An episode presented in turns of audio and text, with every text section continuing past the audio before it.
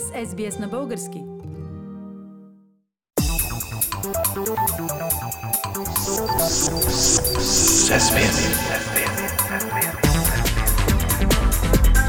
Акценти на седмицата. Пламен, предизборната кампания в България започна. Нека се спрем на основните партии. Какви са позициите им? Няма съществена разлика в сравнение с изборите през април. ГЕРБ остава първа политическа сила, а втора партия има такъв народ на шоумена Слави Трифонов. Според някои проучвания, тя дори изкъсява разликата и приближава все по-плътно до партията на Бойко Борисов. Според теб, колко значимо е това приближаване на двете партии и на какво се дължи? Приближаването е малко, между 1 и 2 на 100. Това е в рамките на статистическата грешка, така че трябва да го вземем по-скоро за сведение, без да правим генерални изводи. А сближаването се дължи не на факта, че има такъв народ привлича допълнителна подкрепа, а че ГЕРБ губи заради силната кампания срещу тях. Тази кампания в момента се води от всички, включително от служебното правителство, което опитва максимално да разчисти терена за своя патрон, президента Румен Радев. И нормално е, когато лозунга всички срещу ГЕРБ и всичко срещу ГЕРБ дава общия тон, да има известно отдръпване от партията на Борисов. Дори съм учуден, че спада не е по-голям. Може ли този спад в отношението към партията на Борисов да бъде наваксан по време на кампанията? Теоретично може. Дали практически ще стане, не знам. Прекалено много неизвестни има в отсамната страна на уравнението, за да може то да се реши в момента. Така и иначе обаче и по-нататък разположението на силите остава същото, както през април. Трети са Българската социалистическа партия, Да, България е четвърта, следват Движението за права и свободи и Изправи се мутривън.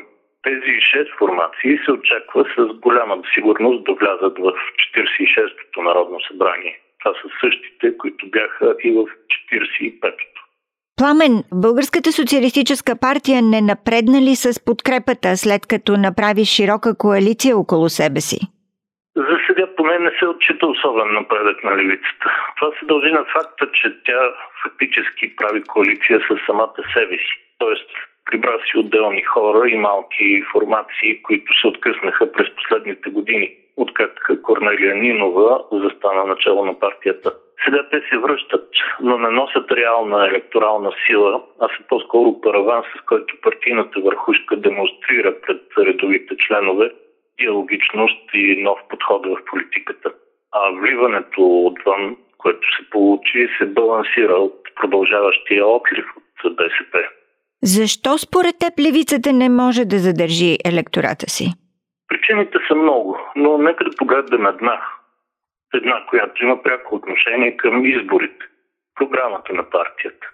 Какво предлага Корнелия Нинова като вдъхновение за своите хора и за да привлече електорат от широката периферия? Това стана ясно онзи ден при откриването на самата предизборна кампания. Първо, Нинова издигна лозунга «Промяната започна, време е за възмездие». Не знам как звучи това в Австралия, но тук в България той е като покана да се създаде революционен трибунал, по-известен по нашите земи като Народен съд, който да послужи за саморазправа с политическите противници.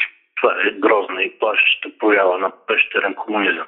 Пламен, а може би има хора в Българската социалистическа партия, които искат точно това? Има такива хора, Филин, но те са само от най-твърдото ядро, което и без това ще гласува за БСП. Няма нужда толкова силно да се привличат. По-разумните хора от тази партия, а особено ляво настроените хора в страната, които обаче не понасят партизанските крайности, не могат да не се стряскат от подобни призиви. Но в същото време май Корнелия Нинова усети, че прекали. Затова опита да добави и позитивна нотка, като каза, че освен за възмездие, време и за градеж. И в най-общи линии описа градежа, който си представя тя. И коя според Нинова е най-интересната идея за този градеж? Никоя, Фили. Всички са до болка познати клишета с силен привкус от времето на зрелия социализъм, както се наричаше комунистическата диктатура в последната нейна фаза. Според Корнелия Нинова, първо, трябва да се премахне мизерията, да има работа и пенсии за всички. Второ, всеки трябва да може да се лекува, а децата да могат да се образоват. И трето, България трябва да стане независима и суверенна страна. А каза ли лидерът на БСП как ще се постигнат тези цели? Не, по темата как Нинова замълча напълно. Откъде ще вземат социалистите пари и какви икономически лостове ще използват, за да открият нови работни места и да премахнат мизерията, не е ясно. А и е твърде съмнително, че в България има масова мизерия от такъв тип, който Нинова си представя. Призива всички да могат да се лекуват пък, нещо, което е факт и сега, навежда на мисълта, че БСП се кани да връща безплатната медицина от социалистическите времена. А какво смята да прави с образованието, пък остава напълно неясно. Децата и в момента не просто могат да се образоват, а навсякъде, дори в университетите, ги приемат на количествен, не на качествен принцип. Тоест, който иска, става студент. Друг е въпрос обаче дали самите деца искат да се образоват. Най-загадъчно все пак остава пожеланието на Корнелия Нинова България да стане суверенна и независима държава. От кого? От Европейския съюз и НАТО ли? Ето такива вдъхновения за публиката предлагат социалистите, а после се чудят защо партията им се разпада.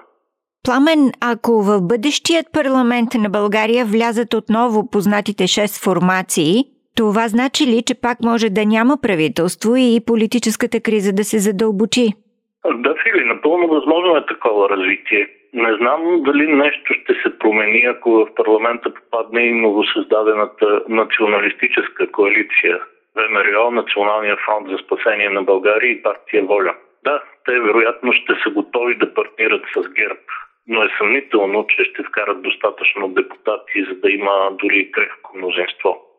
Другите партии наистина трудно ще се спогодят помежду си, а единствената възможност да го направят е под егидата на президента Радев.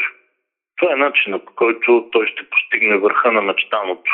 Хем ще управлява реално без да има законовите правомощия за това, хем ще се постале добре за спечелване на втория президентски мандат през есента. Политическите акценти на седмицата с Пламен Асенов. Искате да чуете още истории от нас? Слушайте в Apple Podcast, Google Podcast, Spotify или където и да е.